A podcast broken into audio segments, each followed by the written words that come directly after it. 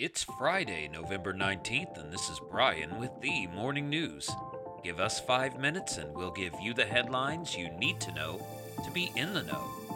House Democrats' education, healthcare, and climate package will expand the U.S. budget deficit by $367 billion over a decade, Congress's nonpartisan scorekeeper found, diverting from the Biden administration's view that the bill cost is fully covered with new revenue.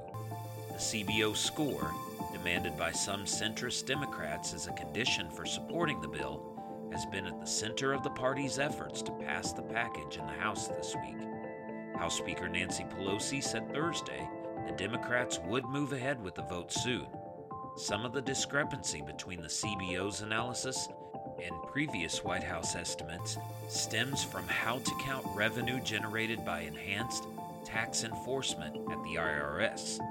A group of five centrist Democrats who had previously blocked a vote on the roughly $2 trillion bill pledged to support it this week if they received information from CBO showing the cost was broadly in line with the administration's estimates on its cost. Several of those centrists have said they expect and accept that the CBO will find the IRS provision generating less revenue than the White House had advertised. In other political news, President Biden's summit with counterparts from Canada and Mexico at the White House brings him face to face with visitors who have accused his administration of promoting electric vehicles and union jobs at the expense of trading relationships with neighboring countries.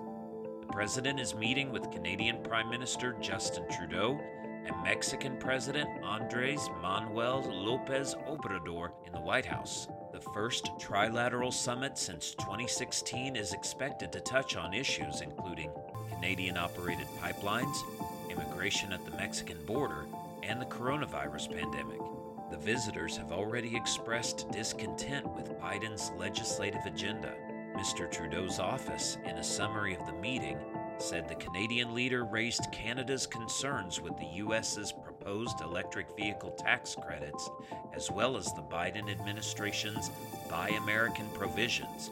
The provisions, Canadian and Mexican officials say, also violate the U.S. Mexico Canada Trade Pact, an upgrade of the North American Free Trade Agreement negotiated under the Trump administration.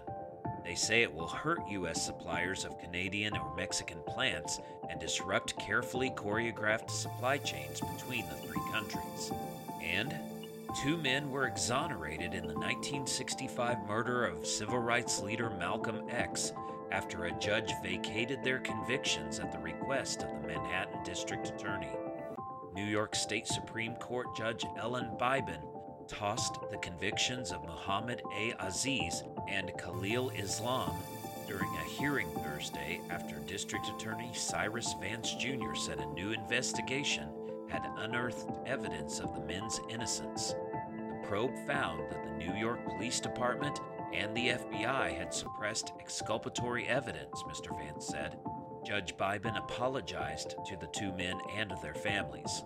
Quote, I regret that this court cannot fully undo the serious miscarriages of justice in this case. The courtroom broke out in applause after she said the indictments were dismissed.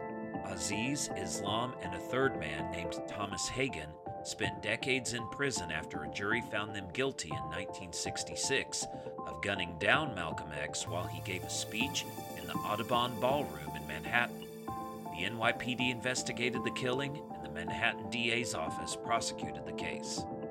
Now you know, and you're ready to go with the morning news. These headlines were brought to you today by Podmeo. Start your podcast easily at podmeo.com, the world's number one podcast hosting. Subscribe to this daily morning brief on Spotify, Apple Podcast, and themorningnews.com. Thank you for listening.